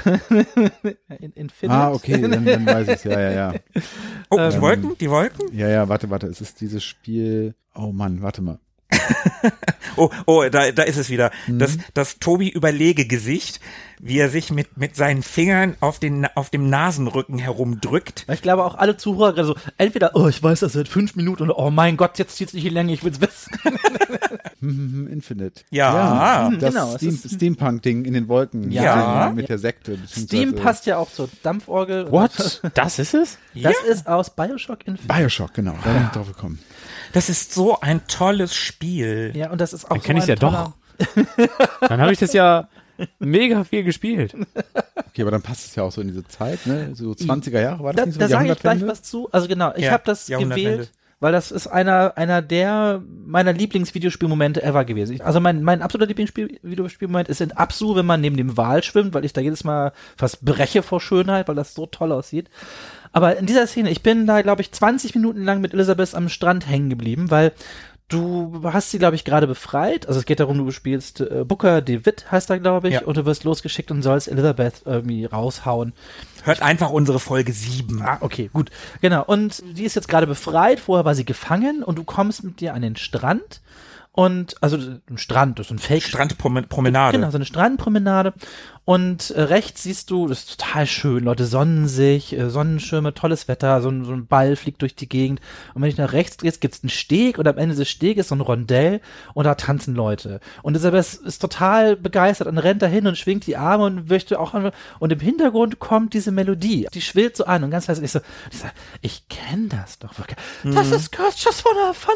Wie schön ist das denn? Und wie gut passt das denn gerade zu dieser Szene? Sie ist so frei und sie will ihr Leben genießen, sie möchte nur spannend. Und ich sag so, oh, wie gut ist das denn? Oh, das habe ich voll übersteuert. Das ist doch da, wo sie dir ihren Anhänger für einen Joker kriegt, ne? Entweder du kannst ja dann aussuchen, Aber ob sie, den, ob sie den Vogel oder den Käfig nehmen soll. Und natürlich nimmt irgendwie gefühlt jeder immer den Vogel. Mhm.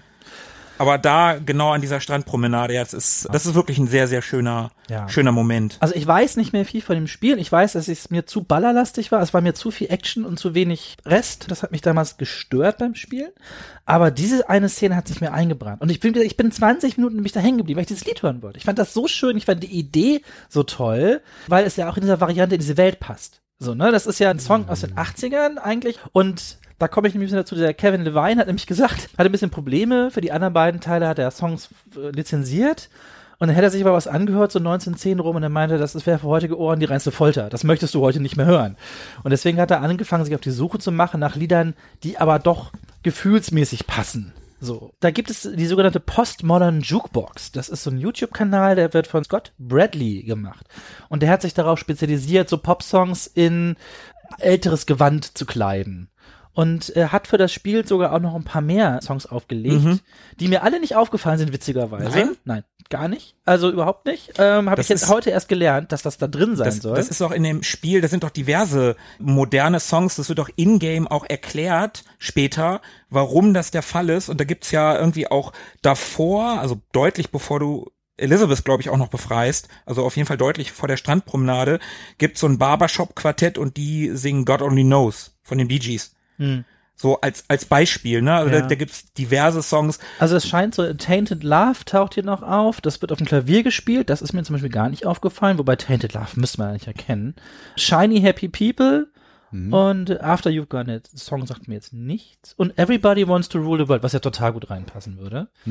Genau. Und der hat sich darauf spezialisiert und der hatte auch eine Variante geschrieben von dem Song, den wir gerade gehört haben, aber die taucht so nicht im Spiel auf. Die gibt's zwar, aber die haben sich dann eher davon inspirieren lassen und das dann in das Spiel übernommen. Und ja, wie gesagt, ich war total geflasht. Also ich weiß nicht mehr viel von Bioshock Infinite. Mir war das damals alles ein bisschen zu schwurbelig und zu viel. Ich weiß, dass das Add-on unfassbar gut sein soll. Es gab ja so ein, so ein, so ein DLC, der so als einer der besten DLCs, die es überhaupt jemals gab, gilt. Da habe ich aber damals nur kurz reingespielt, weil ich das Spiel gerade durch hatte und dann keinen Bock mehr hatte. Vielleicht hole ich das aber nochmal nach. Der spielt, glaube ich, dann in den 50ern oder 60ern in Rapture. Es ist irgendwas mit ganz viel Blumen und so Disney-mäßig auch von der Grafik her. Super bunt. Das war der zweite DLC, nicht der erste. Du meinst wahrscheinlich den ersten. Hm, das kann sein. Ja.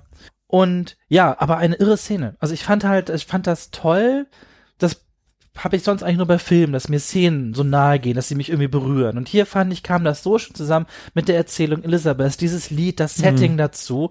Das ist so einer meiner Lieblingsvideospielmomente gewesen. Ja, das, das Setting ist fantastisch und für mich ist Elizabeth auch, habe ich ja damals auch schon gesagt, einer der besten Videospielcharaktere, also auch wenn du sie nicht selber spielst. Und als ich das Spiel damals zu Ende gespielt habe und der Abspann lief, habe ich einfach davor gesessen und gedacht, also ich habe mit offenem Mund gesessen und gedacht, what the fuck? Was ist hier gerade los? Weißt ich habe Tränen in den Augen gehabt. Da war irgendwas mit Leuchttürmen, das weiß ich noch. Ja gut, Leuchttürme und Bioshock ist ja nicht weit voneinander entfernt. Irgendwie so ganz viele Leuchttürme mit so Stegen dazwischen. Spoiler nicht, vielleicht macht Tobi ja doch irgendwann mal sein mittlerweile drei Jahre altes Versprechen wahr und spielt mal Bioshock Infinite. Tobi, dann spiele ich das auch nochmal. Ja, dann, könnte sogar sein. Also ich erinnere mich noch an deine eindrücklichen Beschreibungen damals, äh, wie großartig du dieses Spiel fandest und wie dich das berührt hat.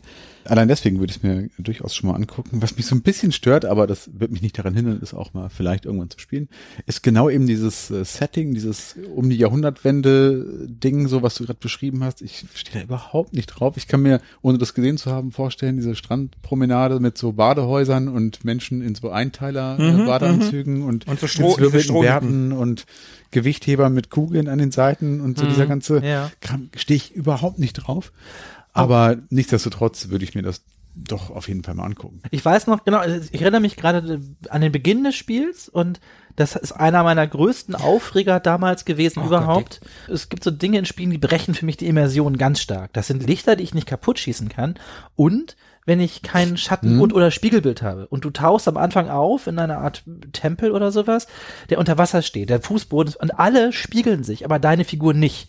Und ich gucke da und ich denke, was bin ich, ein fucking Geist? Und ich war so raus. Ich habe mich bestimmt zwei Stunden lang nur darüber geärgert. Das war so richtig so, ich kann sowas nicht leiden. Aber Sebo, sag mir mal ein Spiel, also aus der Zeit, wo deine Figur sich spiegelt. Oh, das in, war da schon gang und gäbe. Nein, Doch, in. Ego-Shootern hast du ja ganz oft in der Dreckige damaligen Spiegel, I know. Aber In- in, nein. guten hast du das nicht. in der Zeit nicht mal einen Unterkörper. Da guckst du runter und du siehst gar nichts. Da siehst du nicht mal Beine. da gab's doch schon Portal und so. Ja, ich sag nicht, dass es keine Spiele gibt, die das nicht gemacht haben, aber es gibt verdammt viele Spiele, die das bis heute nicht machen. Naja, es sind meistens die Spiele, die keinen Multiplayer-Modus haben, weil dann brauchst du nämlich deinen Charakter nicht von außen sehen können. Das heißt, es gibt wahrscheinlich kein richtiges Charaktermodell, ne, weil das gar nicht erstellt werden muss. Trotzdem, gerade in AAA-Produktionen, ärgert mich das extrem. Also das ist für mich so, wenn ihr mir einen Boden gibt, der spiegelt, dann will ich auch sehen. So, weil ich mag dieses Gefühl nicht, dass ich ein schwebendes Etwas spiele, ein Geist oder so. Das war eine kreative Entscheidung, das war kein Shortcut. Ja. Die wollten, dass es irgendwie off und morbide ist und irgendwas fühlt sich falsch an, so, so wie die ganze Welt. So Ja. diese sel seltsame Sekte, dieser komische Typ, der Frauen einsperrt oder zum Leben wieder wecken will, und irgendwelche Dimensionsportal. Ja, Ja, der Songbird. dir kommen irgendwelche komischen Krähen aus deinen Pfoten, keine Ahnung, ja, ich weiß nicht. Alles ist komisch. Warum sollte man da eine Spiegelung haben? Ja, das ist halt, ich bin, ich, mir ist Welt immer wichtig, mir ist Immersion wichtig? Und ich, wenn ich ein Spiel neu anfange, ich, die ersten zwei Stunden bin ich wahrscheinlich damit beschäftigt, mir alles ganz genau anzugucken und so Nooks und Crannies auszutesten und ja, dann, dann äh, Ja, ich bin gespannt. werden wir jetzt den, vielleicht den Spiegel von Philippes Seele. Weil mir geht, ja. komm, das ist jetzt die sechste ja. Überleitung oder so. Ja, ist schon okay. Also zweite Tracks bei Themes sind ja die Spiegel zur Seele. Das kennt man ja den Wow, Spruch, okay, ich ne? klinge das so einen quietschigen. Mats ab.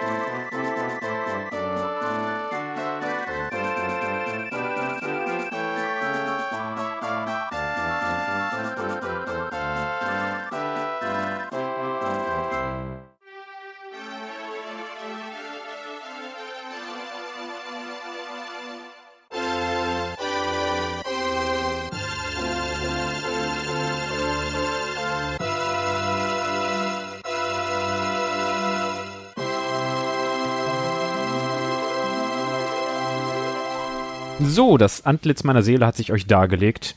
Deine Seele hat MIDI. Mhm. Ich find's voll gut. 127 Instrumente. Das ist ein JRPG, Was? aber sowas von. Deine, deine Seele ist blau und schleimig. Das ist ein Tipp, oder? Nein. Blau und schleimig. Blau und Schleim. Oh, das, das war so ein auf. doofer Tipp. Du bist ein Tor. Ich jammer auf hohem Niveau. Das, Das mit dem Tor ist doch auch ein Tipp, oder? das weiß kein Mensch. Nee. Nee, ich weiß es wirklich nicht. Man könnte sich mal wieder über das System versuchen zu nähern. PlayStation. Absolut nicht. Dann Super Nintendo. Ja, Okay, auf dem Super Nintendo gab's ja nur zwei JRPGs. das stimmt. Aber so wirklich RPG. Also es ist nicht irgendwie so Action-Adventure-Gedöns, So sondern richtig RPG? So richtig RPG. Und da wir Jay gesagt haben, Zufallsbegegnungen, Party, Zahlen erscheinen über Gegnern und über eigenen Spielern. Also so ein Final Fantasy. Ja, aber nee. Mana? Mana geht schon wieder weg davon. Final Fantasy ist es nicht. Dann bleibt ja nur noch Oh, hier, Breath of Fire. das andere. Dragon Quest. ja! Oh, geil. Hab ich nie gespielt. Ich auch nicht. Ah, war aber trotzdem schön. Okay, die Folge der nicht gespielten RPGs. Ich habe das gespielt, also ich habe einen Teil davon gespielt und ein paar Ableger. Ich habe den, den Teil 12 habe ich reingespielt. Ich habe auf der, Zwölf. ja, das ist das aktuelle. Ey, zwölf. Ey, das ist doch eine ne Reihe, von der zwölf Teile gibt. Das ist doch verrückt. Final Fantasy waren auf 16 Final- demnächst. Wir waren auf den 16. Teil von Final Fantasy. Ja, also. das ist ja, das ist ja noch verrückter, aber trotzdem. Mehr. Teile als Indiana Jones Disketten hatte. Stimmt. Aber mit Final Fantasy kommen wir jetzt über Beneath a Steel Sky. Was? Philippe, erzähl einfach. Ich erzähle euch, dass das Dragon Quest V war, der erste Teil, der auf dem äh, Super Nintendo erschienen ist. Davor gab es eben vier Teile auf dem NES. Und das Ganze spielt sich in Kapiteln. Die Story der ersten drei Teile gehört irgendwie zusammen und die Story der nächsten drei Teile gehört auch zusammen. Und so in, in dem Bereich ist, ist man dann geblieben. Hat eigentlich ganz, ganz klassische Rollenspielwurzeln. Da haben die Leute von Enix, vorhin hat man nur Square, Mhm. hier haben wir nur Enix, versucht Wizardry oder Ultima nachzuahmen. Also da sind wir mit den Ursprüngen, mit dem ersten Spiel bei ganz, ganz klassischen, eigentlich irgendwie westlich daherkommenden Rollenspielen, aber sie haben es natürlich auf ihre Spielweise umgedreht. Also viel Grind, dass man sehr viel leveln muss und eben diese Zufallskämpfe, die für JRPGs sehr klassisch sind. Und diese Spielereihe, die war in Japan doch sehr, sehr beliebt. War die beliebteste. oder? War die beliebteste, genau. Woran lag's denn wahrscheinlich? Was hat die Leute so gecatcht? Was sie gecatcht hat. Ich weiß nicht, worauf du anspielst, aber ich kann ja mal erzählen, was für Leute dran tätig waren. Wenn ich denn in den Laden gehe und ich nehme eine Packung dieses Spiels in die Hand, warum würde ich sie als Japaner vielleicht besonders gerne in die Hand nehmen? Akira Toriyama hat die Charaktere gemacht. Ach so. Der Dragon Ball Mensch. Deswegen auch äh, die Anspielung vorhin, du Tor, ihr jammer schon auf hohem Niveau. Ja. Ach Was so, und die blaue, schleimige Seele ist natürlich der- der Standardgegner, den man immer zuerst trifft in einem Dragon Quest, ist der blaue Schleim. Das Hm. ist dieser Schleimtropfen. Ach, der. Ist ein Maskottchen der Reihe geworden. Akira Toriyama, das ist der Zeichner von Dr. Slump zum Beispiel. Oder vielleicht hat man mal davon gehört, obskures kleines Werk.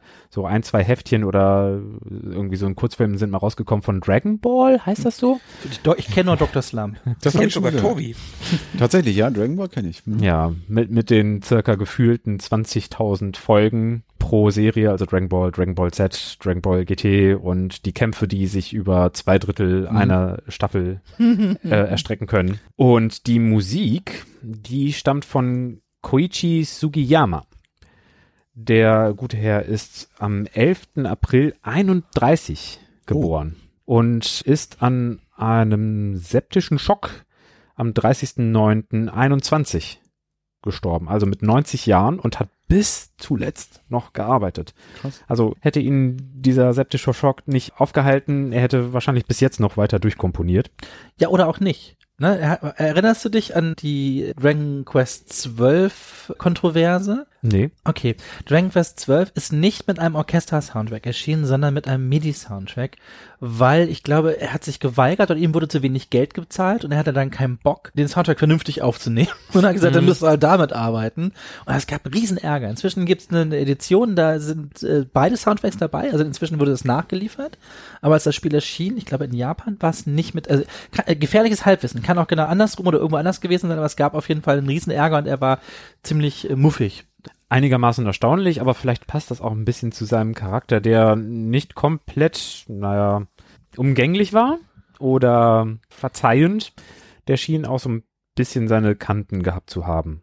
Er war seit den 60ern bis zu seinem Tod als Komponist tätig und hat so ziemlich für jeden Teil von Dragon Quest von Beginn an den Soundtrack geliefert, aber eben nicht nur für Videospiele, sondern auch für Filme à la Return of Ultraman, also in Japan ein relativ bekannter Anime-Superheld oder für mehrere Godzilla-Filme geliefert.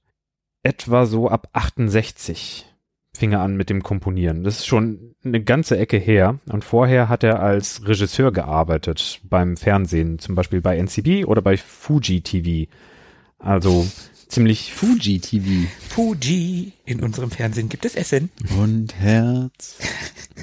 Foodies eigentlich. Also konnte er mit seinem Studium, das er mit Auszeichnungen an der Uni Tokio abgeschlossen hat, ziemlich viel anfangen. Also der Posten als Regisseur beim Staatsfernsehen und danach als Komponist, das muss man erstmal hinbekommen, auf so hohem Niveau so viel abzuliefern.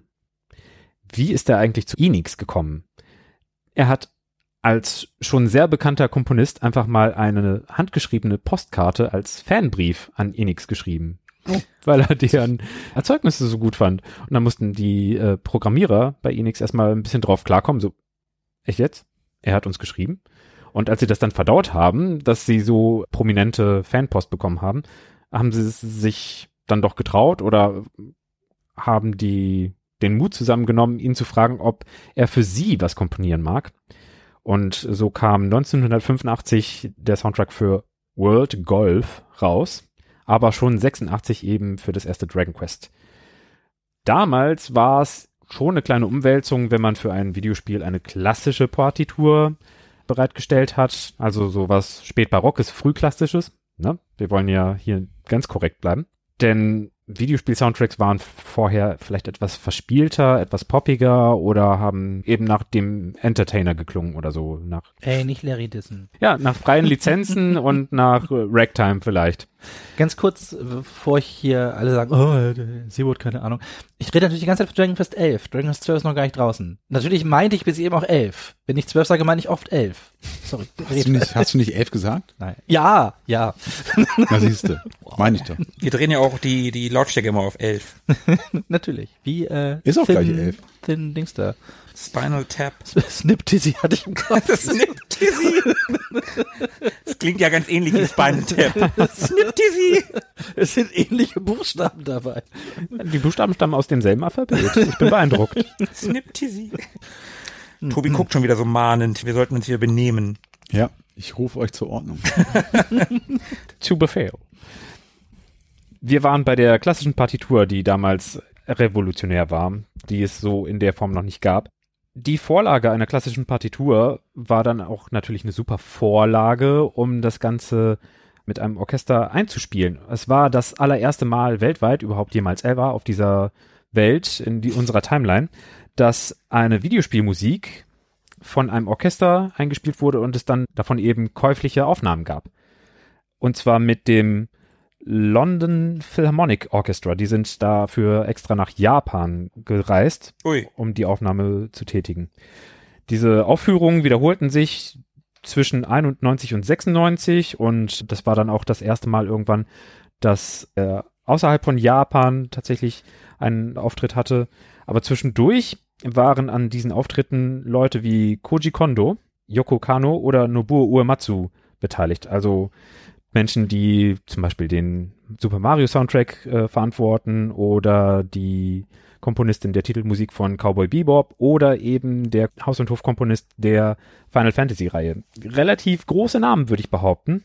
Koji Kondo kenne sogar ich. Und in einem Interview hat Yuzo Koshiro zum Beispiel auch gesagt, wenn er ein Vorbild hat, dann ist das eben Koichi Sugiyama. Sehr, sagen wir mal, sehr kurios war 1996 die Komposition des Dragon Quest Balletts. es gibt ein Ballett von der Videospielreihe. It's over 9000. Ernsthaft? so ist Ich habe erst vorhin erfahren, dass es ein Groundhog Day Musical gibt. Das ist gar nicht so abwegig. Und dann habe ich Die auch spielen immer wieder das gleiche Stück. und, und dann, und dann habe ich dabei auch daran gedacht, ja, okay, es gibt, gab ja auch mal, oder ich weiß nicht, ob es das noch gibt, es gab ja auch mal ein Rocky-Musical und es wurde ja irgendwie gefühlt alles vermusicalt, aber dass man aus Dragon Quest ein Ballett macht, das ist Next Level. Wahrscheinlich eingespielt von den Philharmonikern. Eine Darmspiegelung, das Musical. Philharmonikern wegen Groundhog Day. Ja. Ja. Ah, oh, Phil. Wow, das war Next Level. Punxsutawney Phil. Also, vom der japanischen Regierung hat Koichi Sugiyama 2018 den Orden der aufgehenden Sonne bekommen und wurde als Person mit kulturellem Verdienst anerkannt. Das ist das eine, was man so über ihn als Person sagen kann, was herausragt. Was andererseits auch herausragt, ist, dass er Nationalist, also japanischer Nationalist war und Leugner von Kriegsverbrechen. Da sind wir wieder an der Stelle, wie gut kann man Person und Werk voneinander trennen, wie sehr kann man Fan von etwas sein, was von jemandem erstellt wurde, erdacht wurde, der, keine Ahnung, Klimawandelleugner ist oder sich gegen LGBTQ-Rechte stellt. Letzteres war eben bei ihm zwischendurch auch so eine Vermutung oder der Fall und dann hat das revidiert. Ja, also wie vorhin schon erwähnt, er war nicht unkontrovers, er hatte auch seine etwas kantigen Seiten an sich, aber nichtsdestotrotz bleibt ein ziemliches Erbe, was seine Musik anbelangt. Ja, dann schauen wir mal, was uns äh, Tobi jetzt vererbt. Also Sebo, ich bin wirklich froh, dass ich jetzt die Ehre habe, das letzte Stück des Abends zu präsentieren, weil ich glaube, länger halte ich das nicht aus. Beziehungsweise, ich möchte dir nicht noch weitere äh, elegante Überleitungen. mein Gehirn tut weh. Meins auch, deinetwegen. Und dann, Mach euch alle dümmer. Okay, das Gute ist, Gleich ist es vorbei. es ist wirklich gleich wieder vorbei, denn hört selbst.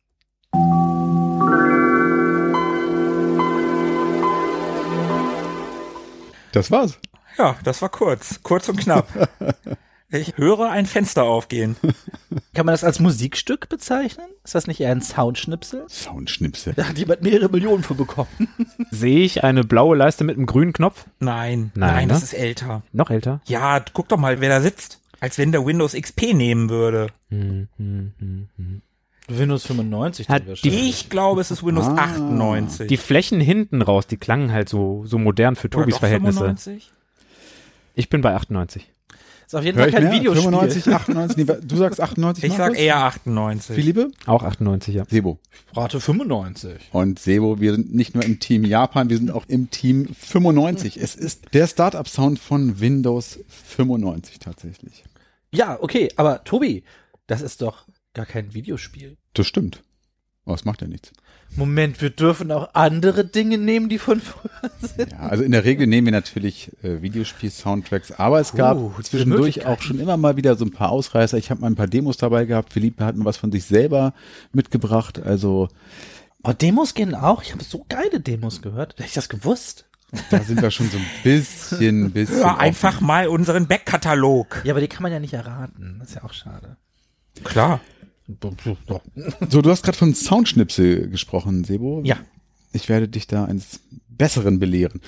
Dieser Soundschnipsel stammt witzigerweise aus dem Jahr 1995, wobei eigentlich 94 vielleicht sogar, zumindest was die Entstehung angeht, ist tatsächlich der Start-Sound vom Betriebssystem Microsoft Windows 95 und er stammt von jemandem namens Brian Eno.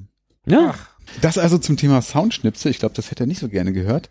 Ich habe die Melodie ausgesucht, weil ich sie irgendwie, also ich finde die irgendwie geil. Ich verbinde die so mit so einer Ära, mit so einer, mit so einem Beginn einer neuen Ära. Also ich habe ja schon auch vor Windows 95 tatsächlich einen PC gehabt, einen 486er, aber ich finde mit diesem Windows 95 äh, Rechner hatte man das erste Mal das Gefühl, so richtig ein Computer zu haben, den man auch beherrschen konnte, den man benutzen konnte für so Dinge. Und da, es hat irgendwie so eine neue Ära losgetreten. Und für mich war das irgendwie immer was ganz Besonderes, diesen Sound zu hören, den hat man ja auch oft gehört, Mhm. das war ja zu einer Zeit, wo man seinen Computer noch ausgemacht hat und entsprechend oft auch wieder an. Ja. und dann hat man diesen Sound gehört. Und ich mochte den schon immer irgendwie. Und ich habe mich fast immer schon geärgert, dass er so schnell wieder vorbei war, sechs Sekunden, wie gesagt. Und ich finde, der ist so, so, so sphärisch, so melodiös, so futuristisch irgendwie. Und tatsächlich steckt in den sechs Sekunden sogar ein bisschen Geschichte. Also erstmal spannend tatsächlich, dass das von Brian Eno ist. Das denkt man ja so gar nicht. Also wenn man so seine Musik kennt, vielleicht schon, so dieser ganze Ambient-Kram, aber hätte jetzt auch vielleicht einfach von irgendjemandem aus dem Microsoft Sound-Team sein können, aber dass sie sich da so einen Hochkaräter ranholen, war mir auf jeden Fall neu, denn Brian Eno ist für die, die es nicht wissen, also Musiker, Produzent und bildender Künstler und gilt als ziemlicher Innovator in verschiedensten musikalischen Bereichen. Er hat zum Beispiel in den frühen 70ern Roxy Music mitbegründet und in den 70er und 80er vor allem mit David Bowie, Talking Heads und U2 viel zusammengearbeitet. Später auch noch mit Peter Gabriel und Paul Simon, Coldplay und so. Also auch da wieder ein großer Name, aber 95 hat er eben diese Melodie geschaffen, die wir eben gehört haben. Und ein Jahr zuvor schon wurde er von den Entwicklern vom Microsoft Chicago Projekt, das war der Arbeitstitel, der Entwicklungstitel von Windows 95, angefragt, eine Startmelodie zu komponieren. Und lustigerweise ist das Ganze auf einem Mac entstanden. Also er selber hat noch nie einen PC besessen oder benutzt, weil er die Dinger verabscheut. Also Ir irgendwie musste ich auch äh, direkt an so einen Mac denken. Und ursprünglich sollte das Ganze auch nicht sechs Sekunden, sondern 3,25 Sekunden lang sein. Das war so die Vorgabe seitens Microsoft. 3,25. Ganz genau. Das erinnert mich ganz, ganz kurz. Die Amerikaner haben nicht das metrische System. Ja, das ist aber. so, ja, das, ich erinnere mich nur daran, wie wir auf einem Festival waren. Wir haben einen Campingschuh dabei gehabt und äh, Jens guckt ihn sich an und schaut und da steht drauf, kann bis zu 123,435 Kilogramm tragen. Drei Stellen am Komma, so ein Milligramm drüber, das Ding bricht in sich zusammen. Das ist ähnlich weird wie 3,25. Sowas ist, gibt's da. Sorry. Ich weiß auch nicht, woran das jetzt lag. Also Speicherplatz, weiß ich nicht, ob das irgendwie mit den technischen Gegebenheiten von der Architektur von Windows 95 zu tun hat, keine Ahnung. Nervfaktor. Vielleicht hat irgendein schlauer amerikanischer Raketenwissenschaftler herausgefunden, dass jede Millisekunde darüber sofort mit Nerv verbunden ist. Ich könnte mir ehrlich gesagt vorstellen, dass vielleicht von vornherein gar keine Melodie angefragt oder angedacht war, sondern eher ein Startton und der darf ja dann tatsächlich oder sollte vielleicht auch nicht allzu lang sein. Dann wurde gesagt, hier mach mal 100 Kilobyte Wave Sound und dann stellte sich heraus, Mensch, das sind ja genau 3,25 Sekunden, so in etwa. Ich glaube, in der Windows 3.11 oder 3.1 Version gab es so eine Fanfare, die war wirklich sehr kurz. Die hätte auch länger nicht sein dürfen, aber naja, er war nun bekannt für lange epische Stücke als Art Rocker und da wundert es nicht, dass es ein bisschen länger geworden ist. Und ich fand so ganz witzig, er hat mal in so einem Interview beschrieben, also dass er da richtig Bock drauf hatte, weil er sich da drauf gestürzt hat und das Ganze wie so eine Arbeit an einem winzig kleinen Juwel gesehen hat. Also er hatte halt nur diese paar Sekunden und innerhalb dieser paar Sekunden werden dann natürlich Millisekunden epischen Längen. Also Mhm. du musst ja halt sehr, sehr limitiert haushalten innerhalb dieses Mini-Zeitfensters und das war er gar nicht gewohnt aufgrund seiner sonst eigentlich sehr, sehr langen Stücke, also übermäßig langen Stücke. Stell dir vor, du bist Komponist und du weißt, das Stück könnte milliardenfach verteilt werden auf der Welt und wird dann auch jeden Tag ein, zwei, drei, vier, fünf Mal abgespielt, je nachdem, wie oft man seinen Computer runterfährt und wieder hochfährt. Welche Tragweite das dann hat. Und dann werden Millisekunden wirklich entscheidend, ja. Immer zufrieden grinsen, wenn er über den Computer anmacht.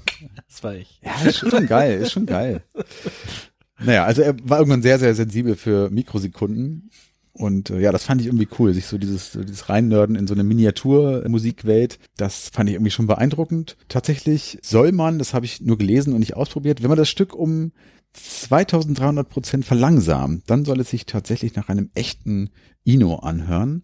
Das sind wirklich sehr, sehr flächige, lange, zähe, oft mit Piano äh, eingespielte Stücke so. Also insofern kann ich mir schon vorstellen, wenn man das sehr, sehr wie so ein Kaugummi in die Länge zieht, dann mag das wirklich nach dem klingen, was er sonst so macht. Das macht den Eindruck, als wäre es irgendwie so, so Ambient Drone fast schon, so, dass es wirklich stehen darf, solange es möchte, bis es ausgeklungen ist. so aller John Cage, also eher moderne Musik, moderne Kunst, Neuinterpretation. Ja, ja, also auf jeden Fall künstlerisch. Ich habe mir das ein bisschen angehört die letzten Tage. Da gab's dann so Alben wie Music for Installations und Music Mhm. for Airports und sowas. Mhm, mhm. Also das läuft so nebenbei und wird kaum wahrgenommen. Und wenn man ja sich das aber dann so doch mal mit mit Fokus so ein bisschen anhört, das ist schon sehr, sehr, ja, wie so ein Kaugummi. Es ist sehr, sehr in die Länge gezogen. Man kann sich gar nicht vorstellen, dass das jemand komponiert hat, weil es so random auch auf eine Art klingt. Also Genau. Wann entscheidet man, also nach wie vielen Minuten entscheidet man, dass der Ton jetzt wechseln darf?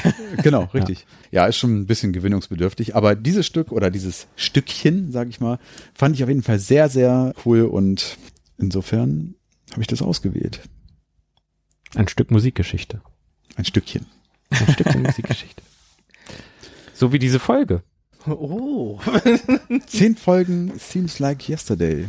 Sind vollständig. Dann haben wir es mal wieder. Das sieht ganz so aus. Eine Folge voller Überraschungen, Reminiszenzen und Enttäuschungen auch. Wir haben unsere Seelen offenbart. Ja, Ja. Sind Deine Seele ist 3,25 Sekunden. ja, nee, in jedem Fall ja 6, aber. blauer Schleim, Schweden, Japan, ordentlich rumgekommen. War schön. Auf jeden Fall. Beim nächsten Mal Mario wieder mehr. Ein gutes Pferd. Ja, nur so hoch und so. Dann bleibt uns wie immer nicht viel anderes übrig, als euch zu danken, dass ihr bis hierhin durchgehalten habt. Wir hatten eine sehr launige Folge, finde ich. Wir haben viel gelacht. Es war sehr lustig. Und wenn es euch gefallen hat, lasst uns doch bitte einen Kommentar da. Ihr wisst schon, Website www.ewiggestern.de. Gerne auch auf Twitter. Philipp ist sehr aktiv die letzten Tage. Das müsst ihr ausnutzen. Es lohnt sich. Bevor es wieder ausfadet. Vielleicht gibt's sogar einen Retweet. Empfehlt uns euren Freunden, auch die, die keine Podcasts hören, bis jetzt. Das könnte ja alles ändern. Auf jeden Fall. Empfehlt uns euren Feinden. Ja, denen auch. Zahlt's den heim. Aktuell ist es so, dass wir uns tatsächlich in unserer WhatsApp-Gruppe über jeden Kommentar freuen. so ein seltenes Ereignis ist. Also Am bitte, wir jedem Einzelnen danken. ist so. Also bitte auch gerne noch mehr Feedback. Wir freuen uns da wirklich drüber. Wir fühlen uns dann auch wertgeschätzt und das wollt ihr doch auch. Und letztens hat übrigens mal jemand unseren geistreichen Humor gelobt. Mein. Ach nee, Nee, sorry. er meinte eigentlich meinen. Nein, nein, nein, eigentlich meinte er meinen. Wie auch immer. Ich glaube, er meinte einfach unseren. Ja. Shoutout an die Community. Ihr seid äh, großartig und wir hören uns dann wieder in zwei Wochen. Bis dahin. Bleibt dann Drücker. Ciao. Tschüss. Ciao. Ciao. Ich winke in die Kamera. Mögen die Retro Boys mit euch sein. Immer.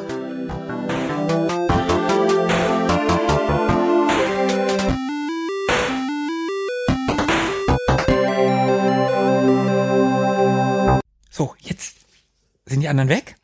Und jetzt machen wir meinen Sack zu. Oh, da ist ja doch noch einer. Ich gehe ja schon wieder. Ich, ich wollte das gar nicht sehen. Wir machen meinen Sack zu. Ich habe doch letztes Mal auch drei Stücke gehabt, dreimal nicht arbeiten. Ihr könnt noch ein Stück hören aus dem letzten Spiel, was ich in der ersten Folge dabei hatte.